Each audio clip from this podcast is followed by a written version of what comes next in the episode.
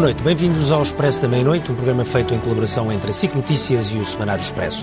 Uma semana particularmente frenética para a justiça em Portugal. Foi bastante difícil de acompanhar estes casos todos que sucederam e que começaram, se quisermos, no sábado com, uh, de, com uh, o caso de uh, João Rendeiro e depois até hoje com a entrevista de Manuel Pinho ao Expresso, agora que ele já está com pulseira eletrónica numa casa de família no Algarve. O, o Manuel Pinho, ex-ministro de José Sócrates, como eu dizia, deu uma entrevista ao Expresso, que foi gravada ontem e que é publicada hoje, a partir das 11 da noite. Neste momento, os, os assinantes do Expresso já podem ler em digital essa entrevista amanhã podem lê-la na íntegra no, no jornal, quem comprar o jornal em papel amanhã, mas também já passaram alguns certos numa primeira peça na SIC, no Jornal da Noite uh, da SIC às 20, em que Manuel Pinho faz algumas acusações graves, nomeadamente a ideia de que se houvesse outro juiz de instrução criminal nada disso lhe estava a acontecer e sobretudo a ideia,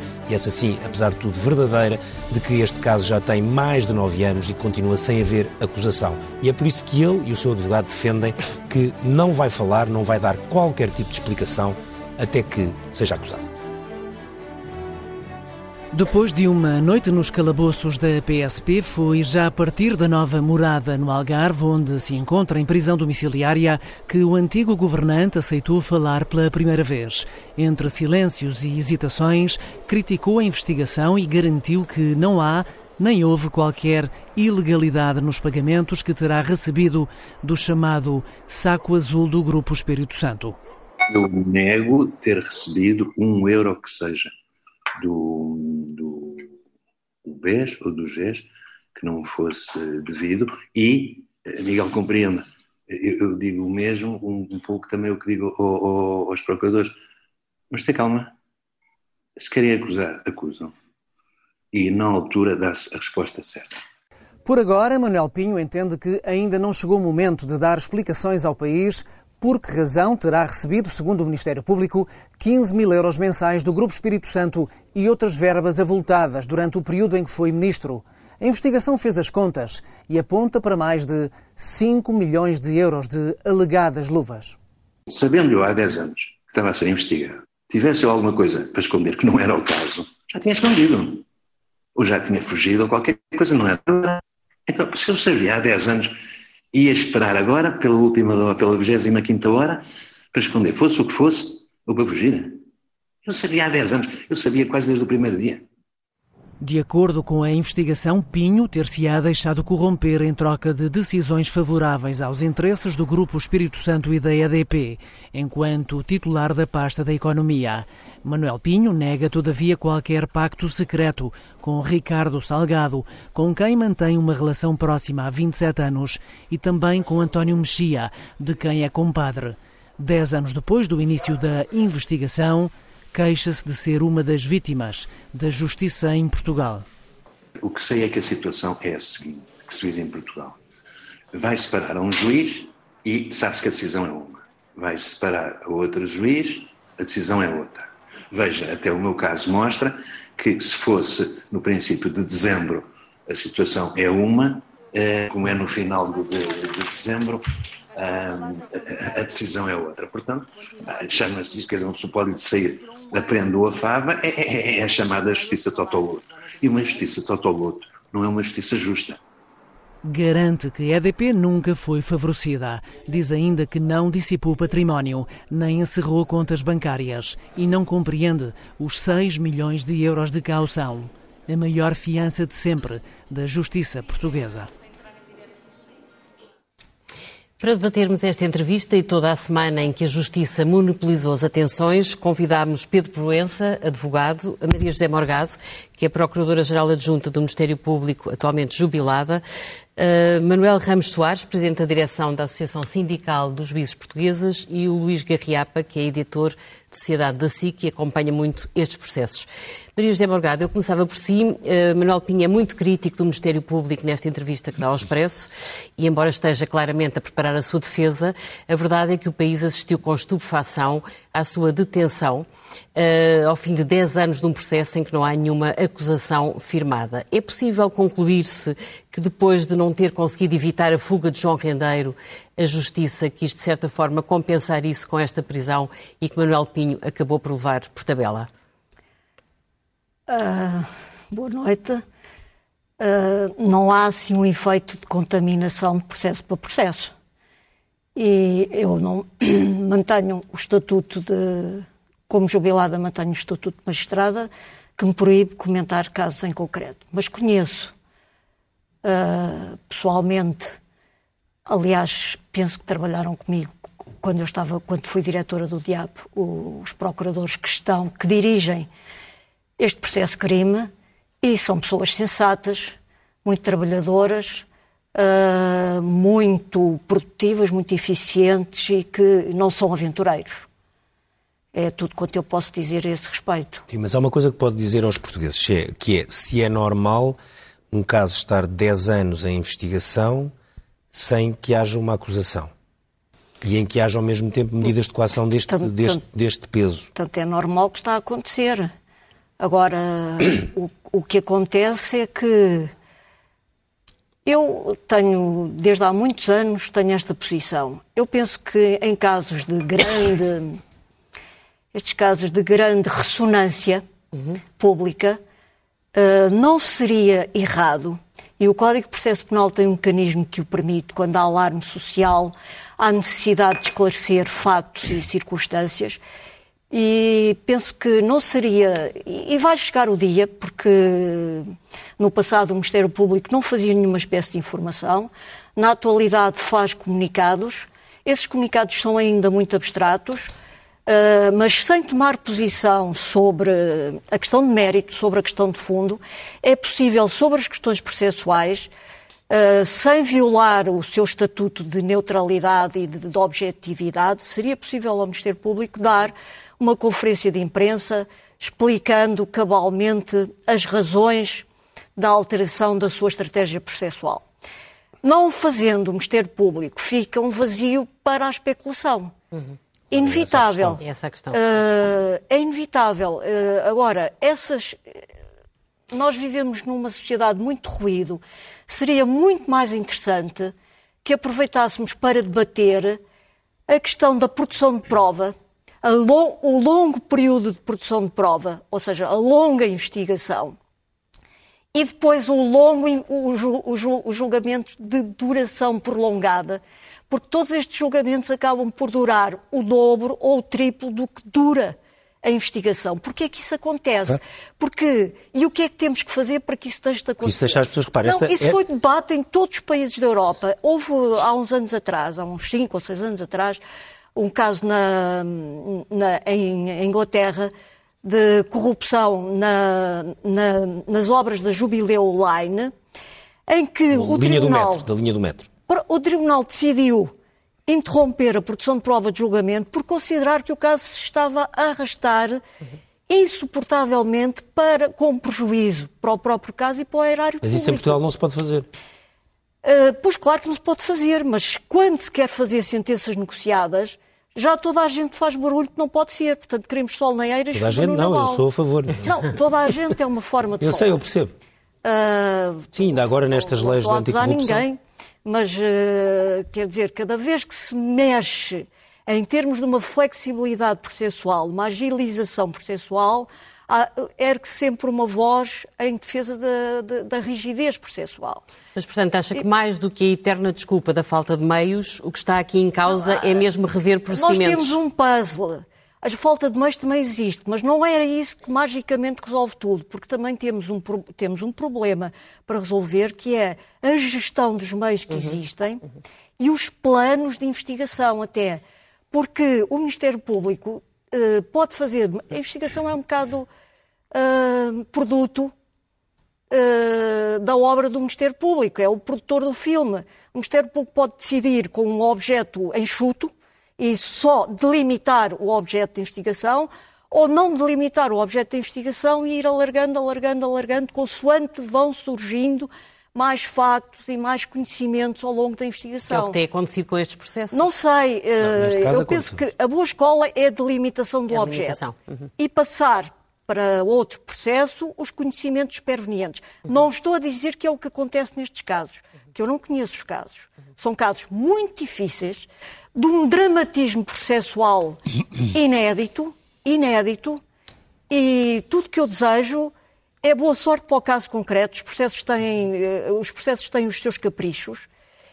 E atenção, o Zé dos Anzóis não dá entrevistas. Não é? Depende do que ele fizer. Uh, Zé dos Anzóis. Nunca se sabe. Não, não faz nada Por exemplo, aqui em Portugal, neste momento, há vários motoristas que seriam grandes, dariam uh, grandes entrevistas de televisão. Acha, acha que houve um excesso de entrevistas esta semana a personalidades da justiça, é isso? Como? Acha que houve um excesso de entrevistas? Não, não, não acho nada. Uh, os arguidos têm um estatuto de inexigibilidade. Podem fazer o que quiserem okay. uh, e depois sofrem as consequências ou Manel, não. Manuel Soares, há uma outra acusação que, enfim, que Manuel Pinho faz nesta, nesta entrevista, embora comece a ser uma coisa um bocadinho recorrente, não é por ser ele a dizer, que é, ele diz se isto fosse, a, se este tivesse sido chamado há umas semanas, não tinha tido esta caução, nem provavelmente a, ou a caução, ou a ou a, a pulseira eletrónica, porque ele não, não, diz que não tem mais para pagar a tal calção de 6 milhões de euros, que é a maior de sempre em Portugal, e agora calhou. Como quem diz, se me tivesse calhado o juiz Ivo Rosa, nada disto tinha acontecido, calhando o juiz uh, uh, Carlos Alexandre aconteceu. Isso é uma pergunta que já fiz uma vez, e Sim. ou várias, que é, uh, isto é muito difícil de perceber para os portugueses. Não, se for assim é, mas eu não sei se não, é mas assim. o problema é que nós sabemos que é. O problema é saber dizer, se neste é caso assim. concreto não Porque sabemos se é. Na, na entrevista do arguido que nunca prestou declarações no processo, mas que presta declarações em entrevistas, mas diga uma coisa, acha, foi, acha ele, ele está incomodado de lhe ter saído a fava. Sim. Mas ele criou o brinde. Sim. Ou seja, o problema é o mesmo. Nós não podemos ter um sistema, como é evidente, em que as decisões dependem de, se cair, de, de, de sair a fava ou o brinde. Não estou a dizer que é o caso ali. Agora, há sistemas de controle. Portanto, se o juiz Carlos Alexandre ou o juiz Ivo Rosa preferirem uma decisão que não está certa, por incompetência, porque não viram bem, há um sistema de recurso e, portanto, eu diria que este arguído, como os outros, tem essa válvula de escape de, se porventura tiver havido uma decisão eh, que não esteja correta, tem essa possibilidade de recurso. Essa questão, não vou fugir a ela, a questão era grave. A questão não está na correção Com da certeza, A questão é o modelo do, daquele tribunal, está corrigido por via legislativa e penso que bem. E, portanto, nós, a partir de 1 de janeiro, deixamos de poder tentar adivinhar se caiu a fava ou, ou Ficam lá mais ou, juízes. Ou o brinde. Sim, vai ter novos juízes e, portanto, penso que essa questão da excessiva personalização vai desaparecer. Isso é já a partir de 1 de janeiro. Penso que 4 sim. de janeiro. 4, 4 de janeiro. Portanto, a partir de 4 de janeiro, é os portugueses já não têm a questão da, da dicotomia e o... o Tribunal Central de, de, de Instrução Criminal de Lisboa absorve o Tribunal de Instrução de Lisboa com os respectivos juízes. Os processos que estão distribuídos aos juízes não mudam. Portanto, cada juiz fica com os processos que tem distribuídos, mas os novos processos não rodam no TIC por, seis, por sete juízes e no TICão, digamos assim, por dois, passam a rodar no, nas duas unidades por nove. Acho que é positivo.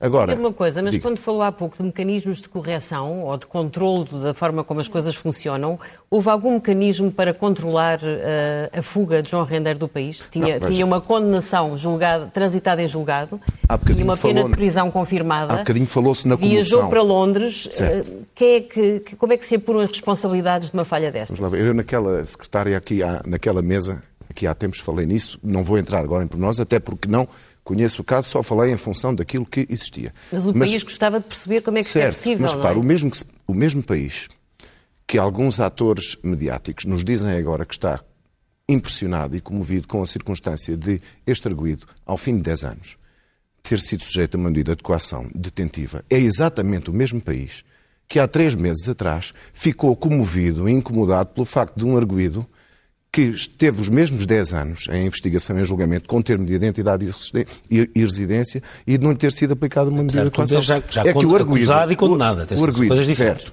Mas o arguído João Rendeiro, até à véspera de fugir, só tinha termo de identidade e residência. Se tivesse sido preso na véspera, com prisão preventiva, muito provavelmente tínhamos o, arguído, o advogado do arguído, João Rendeiro, a vir à televisão dizer exatamente a mesma coisa que foi dito agora. Como é que se percebe? Ao fim de 10 anos. O que é que eu estou a dizer? Eu não conheço os indícios que estão no processo e julgo que nenhum de nós conhece. Aquilo que nós sabemos até agora resulta da investigação jornalística, que presumo que capta algumas migalhas da verdade. Sabemos o que um arguído escolhe dizer em entrevistas, mas não quer dizer no processo. Portanto, ele vem contar a sua verdade com total Agora, verdade. Na verdade, ele na entrevista diz que não, não responde à questão que toda a gente quer saber. Sim. Ele diz essa questão, diz, eu só respondo quando responder aos procuradores. Nós até agora, sobre o processo, a única coisa A única entidade que ouvimos falar é a defesa do arguído, que é paga naturalmente e com todo o respeito, e é essa a sua função. Nós, se nós tomarmos como critério da verdade aquilo que diz um advogado de um arguído na televisão, sabendo que do outro lado está um conjunto de magistrados que, por dever de reserva, não vêm dar entrevistas e que temos uma Procuradoria-Geral da República e um Conselho Superior da Magistratura que comunicam mal, porque largam as verdades oficiais formais que ninguém quer saber, as pessoas querem saber é o que é que está no processo. Nós, com esta dificuldade de destrinçar onde é que está a verdade, podemos supor tudo. E até podemos achar todos que, por destino, por azar do destino, todos os procuradores e juízes que têm processos de gente famosa são todos doidos. Pronto. Quer dizer, a, a verdade é esta. Não há nenhum processo desta natureza sujeito a crítica que uh, não se possa dizer, não há indícios, mas a justiça é de extrema-direita, como disse aqui alguém numa televisão há dias, ou que a justiça é uh, antissistema e, portanto, que tem uma agenda justicialista e moralista contra o poder político. Quer dizer, pode-se dizer tudo, porque, na verdade, a justiça não tem condições de vir a estes debates dizer não, não é assim.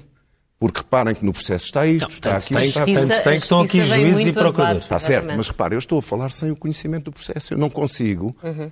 Tirar nenhuma Agora, conclusão processo, com base nas migalhas Este processo nem sequer está em segredo de justiça. Certo, o caso certo. do EDP, portanto, este é, o, este é dos até que se sabe mais. O que eu estou a dizer é que nós temos que ver... Não sabemos é se, tudo o que ainda pode ser eh, podemos tomar decisões ou podemos formular opiniões definitivas com base nestas migalhinhas de verdade que nos vão pondo à frente e muitas delas vêm envenenadas.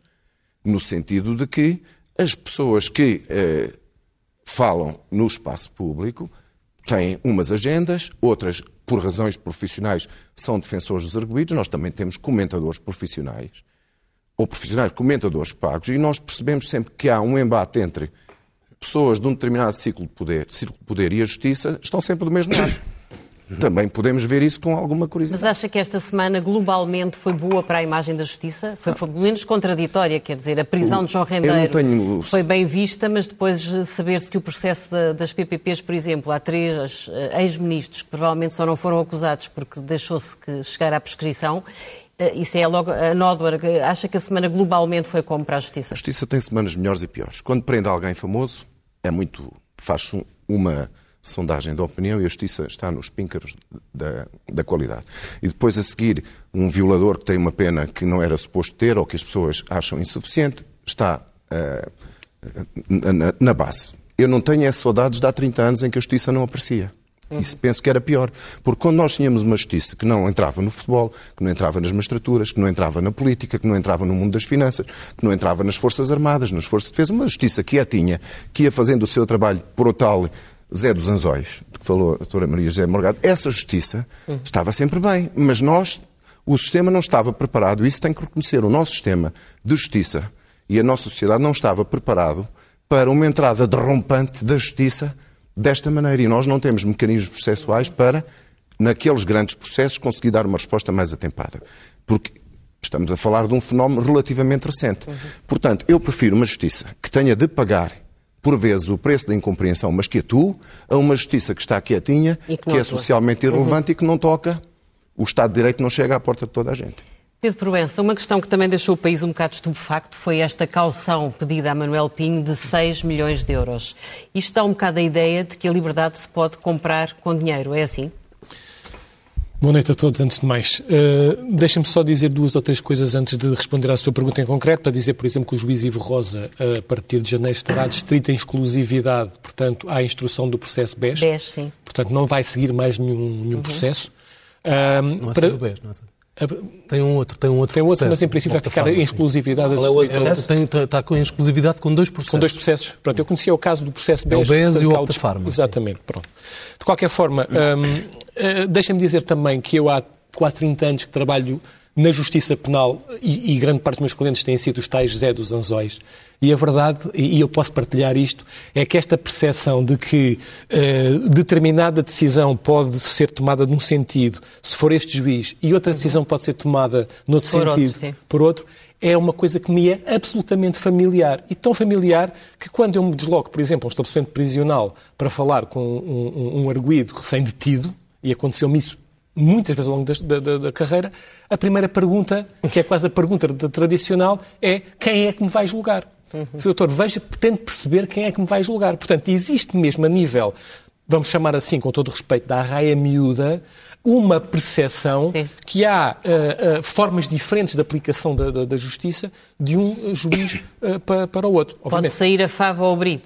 E a fava e o, e o brinde é uma noção muito clara que aqueles que são habituês no sistema judicial, nomeadamente como arguídos, têm e que normalmente é uma das principais preocupações que, que têm. A questão da morosidade dos tais 10 anos, eu devo dizer que infelizmente para mim também não é, não é novidade, portanto, eh, todos nós advogados advogados, e eu também tenho processos que, cuja investigação se iniciou em 2012 e 2013 e que só agora uh, há acusação preferida ou só agora é que, por exemplo, chegam à fase de, de, de, instrução. E quando se trata de criminalidade económica, porque a criminalidade económica não, é só, não são só estes casos conhecidos que são trazidos à, à, à luz do mediatismo, há muitos outros casos. Uhum. E só para dar um exemplo, para as pessoas também perceberem, eu ainda há dias, numa diligência de inquirição de um arguido num processo de criminalidade económica na autoridade tributária, fui confrontado com inspectores da autoridade tributária que se lamentavam que tinham o processo atrasadíssimo, um processo de 2012, repare que não chegou ainda à fase de acusação, com uh, o argumento de que, doutor, isto não anda porque nós temos a nível nacional, eu penso que essa situação já foi corrigida entretanto, nós a, a nível nacional temos cinco informáticos forenses que trabalham para a Polícia Judiciária e para a Autoridade Tributária, cuja desgraçados, desculpa a expressão utilizada pelo Sr. Inspetor,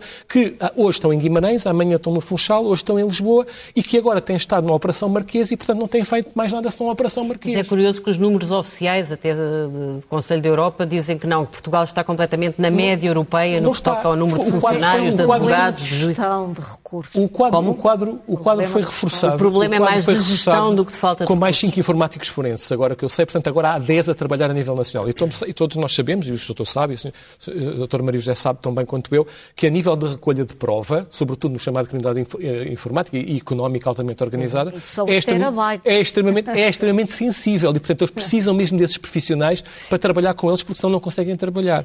Quanto à sua pergunta, e peço desculpa por me ter alongado um bocadinho, é óbvio que eu não, não vou entrar em considerantes sobre o, sobre o caso, também estou adstrita de vezes, obviamente, deontológicos que me permitem isso. Agora, choca-me evidentemente, não ter a noção de como é calculada esta calção. Isto é, sabendo nós de antemão que esta garantia económica ou patrimonial, que é acessória a uma medida de coação, é fixada tendo em consideração a, a situação económica do arguído, eu pergunto-me se houve efetivamente uma avaliação uh, plausível e adequada daquilo que é a situação económica deste arguído para fixar uma, uma, uma, um montante de calção deste montante. Só se for para mostrar que era uma pessoa cheia de dinheiro. À primeira vista, mas isso não pode ser a bitola, nem uhum. pode ser o critério legal, como é óbvio. Portanto, Sim. Luís, esta, a, a, dimensão da calção é enorme, era a calção de Manuel Pinho, é a maior de sempre uh, em Portugal, acima de, de João Berardo, acima de, de Luís Filipe Vieira. Uh, isso é explicável? Não, aqui, quer dizer, há muito, há aqui uma, nos últimos dias tem-se falado muito que pode, pode, ter sido uma estratégia da investigação uhum. no sentido de se perceber uh, de onde é que vinha o dinheiro daquele arguído e, portanto, uh, de certa forma, perceber se aquele arguído tivesse dinheiro para pagar aquela caução, poder-se descobrir exatamente quais eram as suas fontes, onde é que estaria exatamente o dinheiro. Uh, Logicamente que isso se calhar não poderia ser assim, não deveria ser assim, uh, essa a estratégia. Uh, neste caso, a calção até podia ter sido maior, porque o Ministério Público, quando pede, pede uma calção de 10, 10 milhões, milhões é? de euros. Uh, portanto, aqui ficou-se pelos 6 milhões, é efetivamente a, a, maior calção. Já tinha havido duas de 5 milhões, de João Berardo e também de um, de um outro arguido do caso BPN, Ricardo Oliveira. Uh, não, não, não, sei efetivamente de que forma é que se pode explicar, contabilizar. Eh, é certo que na indiciação a este arguído é falado que pode haver, pode haver aqui um cálculo de cerca de 5 milhões de euros eh, de benefícios que ele pode ter obtido através de atos ilícitos. Os tais pagamentos do Os tais pagamentos através, eh, através do, do, do, Grupo Espírito Santo por benefícios ao Grupo Espírito Santo e também à EDP, e pode ser por aí que se tenha feito o cálculo, que o juiz tenha feito o cálculo. Agora, se foi assim ou não, não está explicado no despacho uh, do juiz Carlos Alexandre, isso não vem explicado como é que se chega a este valor. E, portanto, eh, agora, claro que eh, o, o, o arguído tem e a, também hipótese de e o, despacho, e o despacho explica esta guinada no processo, se quisermos, estamos a falar de um processo que tem 10 anos. Eh, Manuel Pinha, é verdade que usou muitos expedientes para atrasar a sua constituição como arguído, mas já tem algum tempo. Uhum. Uh, e, e como, o, o, que é que se, se o despacho do, do juiz Carlos Santos explica a guinada que leva a, a Manuel Pinho, de, no fundo, a subirem a parada uhum. em relação a Manuel Pinho, apesar dele viver no estrangeiro, mas vive em Espanha há muitos anos, onde tem, acho que tem, tem residência há 10 anos é perto de Valência, é declara também eh, os seus rendimentos em, em, Espanha, portanto não é fugitivo, vive noutro país. Se isso ficou explicado no despacho, esta alteração de, enfim, de, de passagem de, para um nível superior do arguido. Fala-se que muito que este processo já tem 10 anos, é, efetivamente é verdade, mas em relação a Manuel Pinho, apesar de ele ter dito aqui nesta entrevista que já há 10 anos que sabia que estava a ser investigado, o que é facto é que publicamente, apenas em 2017, é que se ouviu falar de Manuel Pinho, portanto, há quatro, há quatro anos. Há quatro anos. E nesses quatro anos, como dizias, uh, muito por uh, estratégia da defesa, tem-se dificultado uh, a continuação do, da investigação e do uhum. inquérito e até de, do interrogatório judicial, nomeadamente nessa, nessas estratégias para impedir a constituição de arguído, foi, chegou até ao Constitucional, portanto, atrasou bastante uma coisa que era uma coisa simples, não é? Que é a constituição de arguído, e, portanto, isso tudo logicamente que atrasa. E a questão, a questão a mais importante, ou uma das mais importantes deste processo, continua por explicar, que é efetivamente porque é que Manuel Pinho, enquanto governante, recebeu uhum. aquele dinheiro do Grupo Espírito Santo. Agora ele diz que só explica quando for só acusado. Só explica depois, sim. Pois, pois é, ele já tinha feito isso também uh, na, na, Comissão Parlamentar de Inquérito. Tal e qual. Tinha dito, tinha dito até que era uma coisa muito fácil de explicar, que até ia provocar uma risota, mas que eh, não iria explicar eh, enquanto não falasse com o Ministério Público. Agora diz que não fala com o Ministério Público até que o Ministério Público tenha uma acusação. O que não se compreende porque como é que se entende que uma pessoa uh, se sujeite a uma medida de prisão domiciliária quando havia uma coisa tão simples que até provocava risota, que era explicar de onde é que vem aquele dinheiro. Uh, por isso. Sim, há, há, fortes incongruências no testemunho um Pinho. Maria José Morgado, o advogado de Manuel Pinho, Ricardo Sá Fernandes, uh, afirmou às televisões que o Ministério Público se sente muito mais confiante com Carlos Alexandre. A Maria José é da casa, uh, como é que responde a esta acusação? Eu não acho uma acusação, são desabafos sentimentais. compreensíveis no seu sentimentalismo processual, não, não tenho comentários a fazer, mas uh, há uma coisa que eu, que eu queria dizer. É um, um dia o processo tornar-se-á público, todos os processos se tornam públicos, e, e vai-se perceber uh, as, as decisões. Nenhum juiz, nem nenhum magistrado do Ministério Público pode promover, nem nenhum juiz pode decidir uma coisa desta natureza um despacho desta natureza e com esta gravidade sem fundamentação de facto e de direito exaustiva. Sim, isso é evidente. A fundamentação tem que estar lá. As pessoas podem não concordar, pode haver interpretações diferentes e há sempre uma margem inescapável de subjetividade nas decisões judiciais. Mas essa margem inescapável de subjetividade não pode ser arbítrio. Mas como, como é, é se, como, é que se, justifica que havia uma, um perigo de fuga se, como o Ricardo agora lembrou, Manuel Pinho residia em Espanha diz que é completamente falso que não tivesse uma eu conta bancária, que tem uma sou... conta bancária em Portugal, que tem património em Portugal, o que é que leva a concluir eu, eu a que ele estaria errada, a planear a fuga? Eu sou a pessoa errada para responder a essa Sim. pergunta. Primeiro, não posso responder a nada. Segundo, uhum. não sei mesmo nada. Uh, vai chegar o dia, se calhar, em que o Ministério Público, relativamente a processos de grande ressonância pública, terá que dar eh, explicações públicas. Não, porque essa questão, repara aqui, pela primeira vez existe a suspeita, mais do que a suspeita, existem, há indícios, não é? Aqui há mesmo indícios, pois a questão é, é, a explicação do que é que aconteceu ou não, que é o próprio caso de dar, e, e há a tese do Ministério Público, é, houve um ministro que, enquanto ministro, recebeu todos os meses numa offshore uhum. 15 mil euros do seu Sim. anterior e futuro patrão. E isso é uma coisa que provoca um, é uma, uma situação gravíssima para a democracia portuguesa, e eu, há uma certa urgência em perceber porque é que isto aconteceu. É por isso que neste caso há aqui uma dúvida de que é eh, quanto tempo é que isto ainda vai demorar a acusar e quanto tempo é que vai demorar a que haja uma resposta por parte do Manuel Pinho? A partir do momento que o arguido tem o estatuto que tem, os prazos tornam-se perentórios. Uh, portanto, a partir de agora está em contagem decrescente para a acusação, em princípio, a acusação uhum. ou o despacho Sim. que for, o despacho final do inquérito. Como é? sabemos, se o Ministério Público alegar que há grande complexidade no caso, ainda tudo não, se pode não, atrasar mas, um bocado. Uh, vai, uh, tem excepcional complexidade, mas há um prazo. E esse prazo tem que ser cumprido. Uhum. Indicativos. Repare, oh, Pedro Proença, há aqui uma questão importante que era esta que o, Portanto, o Luís... o Ministério Público também se está a vincular muito mais fortemente com uma Mas são prazos destas... muito longos, como sabe. Não, não são muito longos. Aqui é o prazo para, para deduzir... Não, não, não, são, são muito, não, não são muito longos. Então são o quê? Eu agora já não me lembro, para, para deduzir acusação de excepcional complexidade, é um ano. Também não sei, mas. Custa, é um ano. Custa-me é um a crer que os é um procuradores ano. estejam lá sentados no sofá, a ver televisão, não, não, a deixar a ninguém, ninguém está a dizer isso. Não, não, não. Ninguém está a dizer nem insinuar isto. Aliás, este, este processo, depois de um período em que teve parado, ao que se diz à espera de peritos, depois uhum. tem andado Sim. e até tem este caso, uh, este caso, eu, eu acho eu caso raro de estar sem ser é em, em, em, em segredo de justiça. Portanto, há é muitas notícias sobre o caso e, e está sempre. É, e volta e meia lá vão lá os jornalistas e estão lá mais não sei quantas coisas. Sim, não. há muitas a questão não, sobre o caso, a questão não é dos, dos procuradores não estarem a trabalhar longe Sim. disso, neste caso não, não parece é Mas há muitas É a questão do parecer que está sempre a crescer e nunca mais vemos. E, por exemplo, eu adorava saber, pago para saber, uhum. o, qual é a explicação que o Manel Pinto claro. tem para ter recebido 15 mil euros por mês enquanto ministro. Se é para dizer que estes processos não deviam durar 10 anos, estamos todos de acordo. O quê? Se é para dizer que estes processos não deviam durar é 10 anos, questão. estamos todos eu, de acordo. Eu, é de uma gravidade, todos é de uma gravidade tal, reparo, é de uma gravidade tal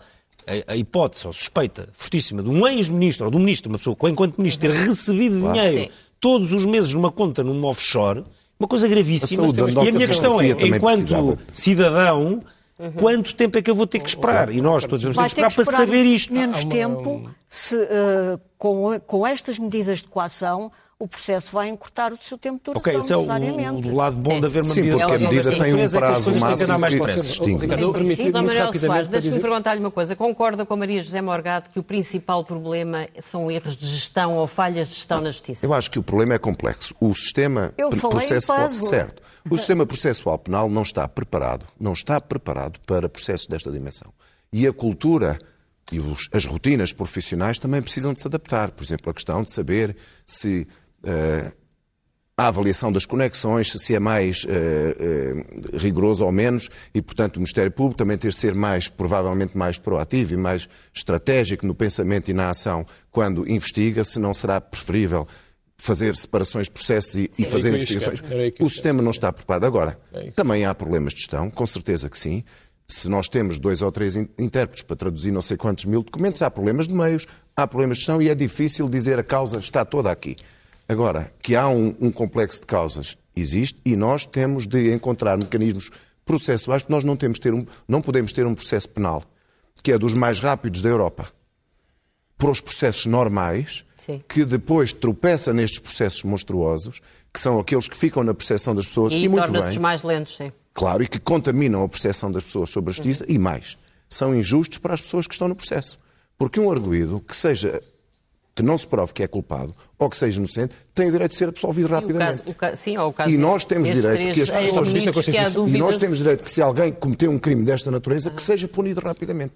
E portanto não é apenas um problema das percepções e de, digamos assim, sacudir as dificuldades do capote da justiça para a justiça não ser criticada, é mesmo um problema dos direitos das pessoas. Isto resulta da minha percepção, da minha percepção da, da realidade prática no terreno, basicamente. Sim. O que eu tenho sentido ao longo dos anos é que tem havido, a nível da estratégia processual, uma preocupação crescente do Ministério Público em acusar pelo maior é, número possível essa, de, de, de, de, crimes. A, a, uh, isto é, há, no fundo, oh, doutor, isto é a percepção que eu tenho não, e, é, oh, e é uma percepção que todos tenho, os advogados têm. Tenho 44 anos no Ministério Público. Uh, doutora, é assim, é, é notório e é Tive nove anos já à frente que o do Ministério Público, Lisboa, ultimamente, em termos de estratégia processual, há uns anos não, para não, cá, tem se não, preocupado não. em enriquecer os processos e as acusações com, com muitos crimes. Com muitos crimes. Eu há, não compreendo, se me permite, com todo o respeito, há. Há processos muito complexos no Departamento Central de Investigação e Ação Penal que, sim, que dizem respeito à criminalidade altamente organizada, claro nela sim, incluindo claro claro a corrupção, o branqueamento de capitais, etc. Do, do, do, uh, agora, Há uma preocupação, e isso está em relatórios do, do, Ministério Público, há uma preocupação enorme com métodos de gestão da investigação, da articulação com os, com os, tribunais de julgamento e de melhorar uh, o Ministério sim, Público. Não está em causa. Trabalha muito melhor agora do que trabalhava não estou, doutora, isso, isso são dados atrás, factuais, não está, não está em causa. Mas eu, como uh, advogado. Tem-se aprendido muito. Eu, como exemplo, advogado, este processo BPP foi instaurado em. Fui eu que mandei instaurar o, o, o, processo, o inquérito em o inquérito. 2008, hum. com base numa participação da CMVM. E já nessa altura a preocupação era fazer um processo, fazer processos pequenos Exato. para julgamentos rápidos. Mas não, não, não, é um julgamento em processo Mas, mas isso não aconteceu não é? e não Pronto. acontece na maior parte dos processos. Porque eu acho que, é há a tentação por parte dos investigadores de Uh, este era um processo pequeno e garantir, garantir condenações. Vamos, não, não é isso. Falando, eu, acho, eu acho que é tentador não, não para, é quem está a investigar, oh, oh, para quem está a investigar. Acho que é tentador eu... perceber que uh, através de um documento consegue outro, através de uma transferência uhum. consegue uma outra. Claro, e vão engrossando e, o processo. E vão engrossando, vão engrossando o, processo o, processo e, querem fazer o, o panorama é geral depende, em vez depende. de esquartejar. Mas o problema depois são os julgamentos muito demorados. Não, é, é aterrador, pode ser aterrador, é verdade. É então, quer dizer, calma aí. Mas isso não pode ser pretexto. Luís, uh, e o Ministério não abusa dos seus poderes. Uhum. Uhum. Não abusa dos seus poderes. Há procuradores que gostam de. Uh, não... é, é, como juízes têm uma interpretação e uma aplicação da, da, das regras de investigação própria. Pronto. Uh, e os métodos de trabalho são diferentes. Mas a luta em termos de gestão e direção no Ministério Público é realmente para delimitar o objeto processual em termos de facilitar o julgamento, sendo que estamos a falar de facilitar em criminalidade económica ou financeira. Que... São, muitos destes crimes são extremamente complexos. Não é? Muito complexos. Bem, este caso é, do minha e toda opinião, a Europa uma complexidade tem tido, brutal tem tido problemas de morosidade patológica, digamos assim, uh, morosidade mórbida entre nós na criminalidade económica ou financeira, porque na restante criminalidade realmente há celeridade. Portanto, temos um processo penal a duas velocidades e isso tem que ser. Uh, aliás, tem que haver simplificação e celeridade processual no crime comum para deixar espaço aos tribunais para a, a, a, criminalidade altamente organizada. Porque nós aqui estamos a falar de padrões de conduta e de comportamentos que não é um simples suborno, não é? Uhum. Estamos a falar de coisas que têm dimensão internacional, sociedades fictícias, sim, claro, uso intensivo do regime offshore, sim. das tecnologias de informação, pactos de silêncio, uhum. etc, etc, etc. E a investigação tem dificuldade. E, e onde não há prova pessoal, sim. praticamente, ninguém conta a verdade. Porque também não compensa, não há uma compensação legal. Uhum. Oh, Luís, para além desta morosidade patológica de que falava a Maria José Morgado... Mórbida, mórbida. Mórbida mesmo. Tu que acompanhas vários processos judiciais há muitos anos, consegues encontrar aqui algum, algum nexo, alguma linha eh, perceptível de estabilidade na, na, na prática da justiça? Ou achas é que estas incongruências que nós assistimos esta semana e que o cidadão comum diz isto não faz sentido, portanto há, um, há, um, eu, eu há uma pessoa desculpa, condenada que foge e há uma pessoa que nem está acusada e que é presa, consegues encontrar aqui um nexo na atuação eu, da justiça? uma coisa, é que devia haver case studies e relatórios de, de comparação entre, entre processos uhum. já julgados. Por exemplo, o processo Casa Pia, o processo PPN, isso davam belos case studies acerca de, da tramitação da investigação, de instrução, de julgamento Mas acha e que das esta razões... comparação levaria a concluir quê? Que no não, fundo há, estudos, análises concretas de casos. tentar encontrar problema, padrões, padrões é que andamos baseados em opiniões Sim, de, e em de casuísticas e depois é. não e temos não médias. há relatórios fiáveis sobre a matéria. Uhum. Uh, Mas, oh, Luís, tu sentes que há padrões que é possível, é, é, é possível definir e detectar? Não, acho que não há padrões, até porque a justiça é feita de homens e mulheres e, portanto, é impossível, não é feita de máquinas e, portanto, tudo depende de quem está a investigar, de qual é o juiz, é verdade, qual é o juiz que está na instrução do processo, qual é o juiz depois de julgamento e também, logicamente, quem são os advogados que estão envolvidos em determinados processos, não é? Isso é muito importante. Uh, portanto, uh, acho que não se pode fazer aqui essa, essa análise e essa avaliação. Agora, eu não sei, há, bocadinho, há bocadinho estávamos a falar sobre a questão de, dos juízes diferentes no Tribunal de Instrução Criminal, por exemplo, que que há arguídos que uh, ficam tristes ou insatisfeitos por saber que vai parar a um juiz ou outro. Houve esta uh, decisão política de uh, acabar basicamente com o Ticão, que, apesar de ficar o Tribunal Central de Instrução Criminal, vai englobar todos aqueles juízes e acaba-se, na, na, verdade, com um tribunal especializado. Uh, é verdade. Penso que não. É verdade. É verdade porque... Porque é que diz que é um tribunal especializado? Um tribunal especializado que uh, se dedique só a este tipo de criminalidade. Okay. E isso acaba? Mas, isso, isso acaba, acaba é um retrocesso. Acaba, logicamente que acaba porque cada, é um cada juiz do Tribunal de Instrução Criminal, para além de ter um processo que é gigantesco, por exemplo, e complexo, Sim. vai ter ao lado também uh, a violência doméstica, Sim. o roubo, uh, todos esses processos. Vai ter todos os outros processos. Todos os outros processos. E também resta saber se alguns dos juízes que estão no Tribunal de Instrução Criminal têm a experiência e o saber para lidar Sim. com alguns processos que são complexos. Diz-me só uma coisa. todos 10 anos. De, portanto, há um requisito uh, de antiguidade é e classificação de, de, que é exatamente igual para os juízes do TIC e do TICão. Uhum. Só para dizer, e a especialização, compreendo que seja possível dizer que é mais fácil um, tribunal altamente especializado com dois juízes mas com nove não me parece que seja uma coisa do outro mundo haver novos juízes especializados, sobretudo porque estamos a falar de juízes que estão não, 10 e 15 é anos naquele tipo de criminalidade que eu agora... Sei, eu sei, mas eles têm a mesma competência até processual neste momento. Uhum. Uh, a Sim. diferença são as conexões territoriais. Luís, há aqui uma questão que é, nos há bocado Manuel Soares também falou disto, que é, nós agora vemos de facto a justiça, enfim, como um todo, a entrar no mundo da política, ex-ministros, no mundo da banca, no mundo uhum. do futebol, de uma forma muito sistemática. Há muitos anos a Maria Morgado teve o caso uh, pitorado, mas isto, agora são muitos casos que estão a aparecer. Nos militares também houve uma série de casos que têm uhum. acontecido. Portanto, apesar de tudo, esse saldo é claramente positivo do ponto de vista do, de não haver medo de outro tipo de poderes.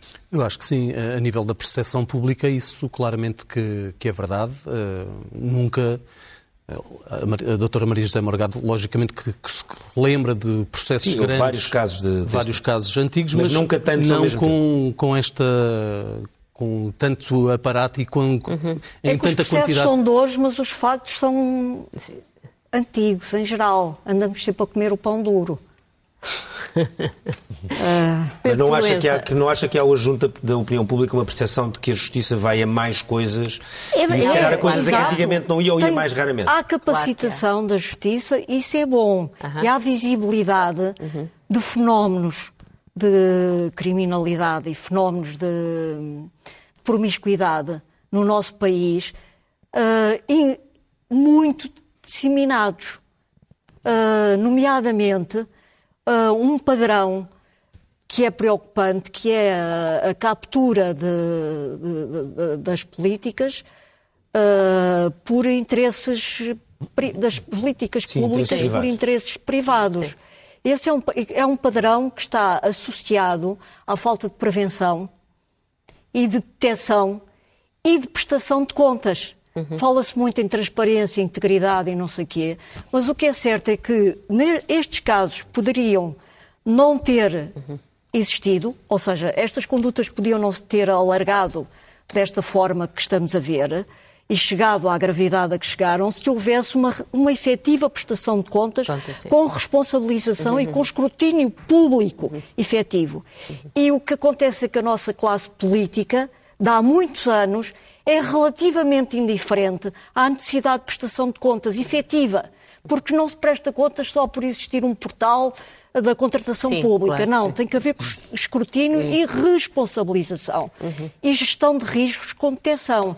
Isso está muito claro no, no relatório de recomendação sobre integridade da OCDE de 2020, que é praticamente igual à estratégia, ou seja, a Estratégia Nacional contra a Corrupção é, é praticamente igual ao relatório da OCDE em termos de, de preocupações. Pronto, quer dizer, uhum. seguiu o instrumento internacional, não é? Mas essa falta de detecção a tempo vai fazer com que estejamos sempre a comer o pão duro. Claro. Porque daqui por cinco anos estamos a investigar as coisas que estão a acontecer agora. Uhum. Claro, é verdade. Última pergunta, muito só, rápida. Só a última pergunta. Outra, outra realidade uh, uh, crescente é a mediatização da, da, justiça. Tivemos em 15 dias um foragido a dar uma entrevista a uma televisão e agora uma pessoa detida, um ex-ministro detido a dar, a dar outra entrevista. Isto favorece quem? Olha, depende uh, da, da, estratégia em relação, comunicacional é em relação a essa. Uma eu estava a ver a capa do Expresso, é, estava a ver claro. aqui a capa do Expresso uh, e, e, o chavão da capa do Expresso que é retirada da entrevista, em que Manuel Pinho diz alegadamente que fiz mal a ir para o governo, perdi uma fortuna incalculável. Obviamente que uh, Manuel Pinho não pode dizer uma coisa destas. Isto não é estratégia de defesa nenhuma, com todo o respeito, porque basicamente o que é que pode criar na convicção na opinião pública? É que alguma coisa poderá ter sido feita para tentar compensar uh, a fortuna incalculável a que o Manuel Pinto teve acesso. Não estou a dizer que foi isso que aconteceu, mas põe-se a jeito para esse tipo de, de, de, de interpretação. E, uh, e, vamos já para isso, e vamos já para, para, estamos a chegar ao fim, vamos para, para diretos para a primeira para a página do Expresso. do Expresso e para a manchete que o que Pedro Proença já leu a manchete, portanto Manuel Pinto dá a entrevista ao Expresso onde diz fiz mal a ir para o Governo, perdi uma fortuna incalculável, em prisão domiciliária o ex-ministro diz que não há ninguém no mundo que consiga provar que a EDP foi favorecida. Depois temos uma reportagem feita por um jornalista que está na África do Sul, a vida de luz de João Rendeiro na África do Sul. O banqueiro era conhecido. É o Rui Gustavo, exatamente. O banqueiro era conhecido por não dar gorjetas, só comia peixe e camarão e andava sempre de motorista. Sobre a Covid, temos duas notícias. As farmácias estão sem vagas para testes no Natal e a terceira dose pode travar o avanço da Omicron. A grande foto da capa do Expresso é de Tiago Piticunha, o advogado que fez dos oceanos um mote de vida e colocou o seu saber e talento ao serviço da causa pública, ganhou o prémio Pessoa. O PSD está em congresso no norte do país e temos uma entrevista com David Justino, vice-presidente Rui Rio, que diz que António Costa vai ter que esclarecer na campanha se também viabiliza um governo do PSD. Termina aqui o Expresso uh, da meia-noite. Nós voltamos na próxima semana para ver quantos arguídos é que houve entretanto Exatamente. ou não. Aliás, estava a brincar, porque nós nem sequer voltamos na próxima semana, porque Só é dia janeiro. 24, se É. tudo correr bem. Só cá estamos depois na primeira semana de janeiro. Se houver assim muitos presos, arguídos, fugitivos, etc., se calhar voltamos entretanto para ver se ajudamos a apanhá-los e para discutir ver. estes temas da justiça. Então, até para o próximo ano. É isso. Boa noite, até para o ano.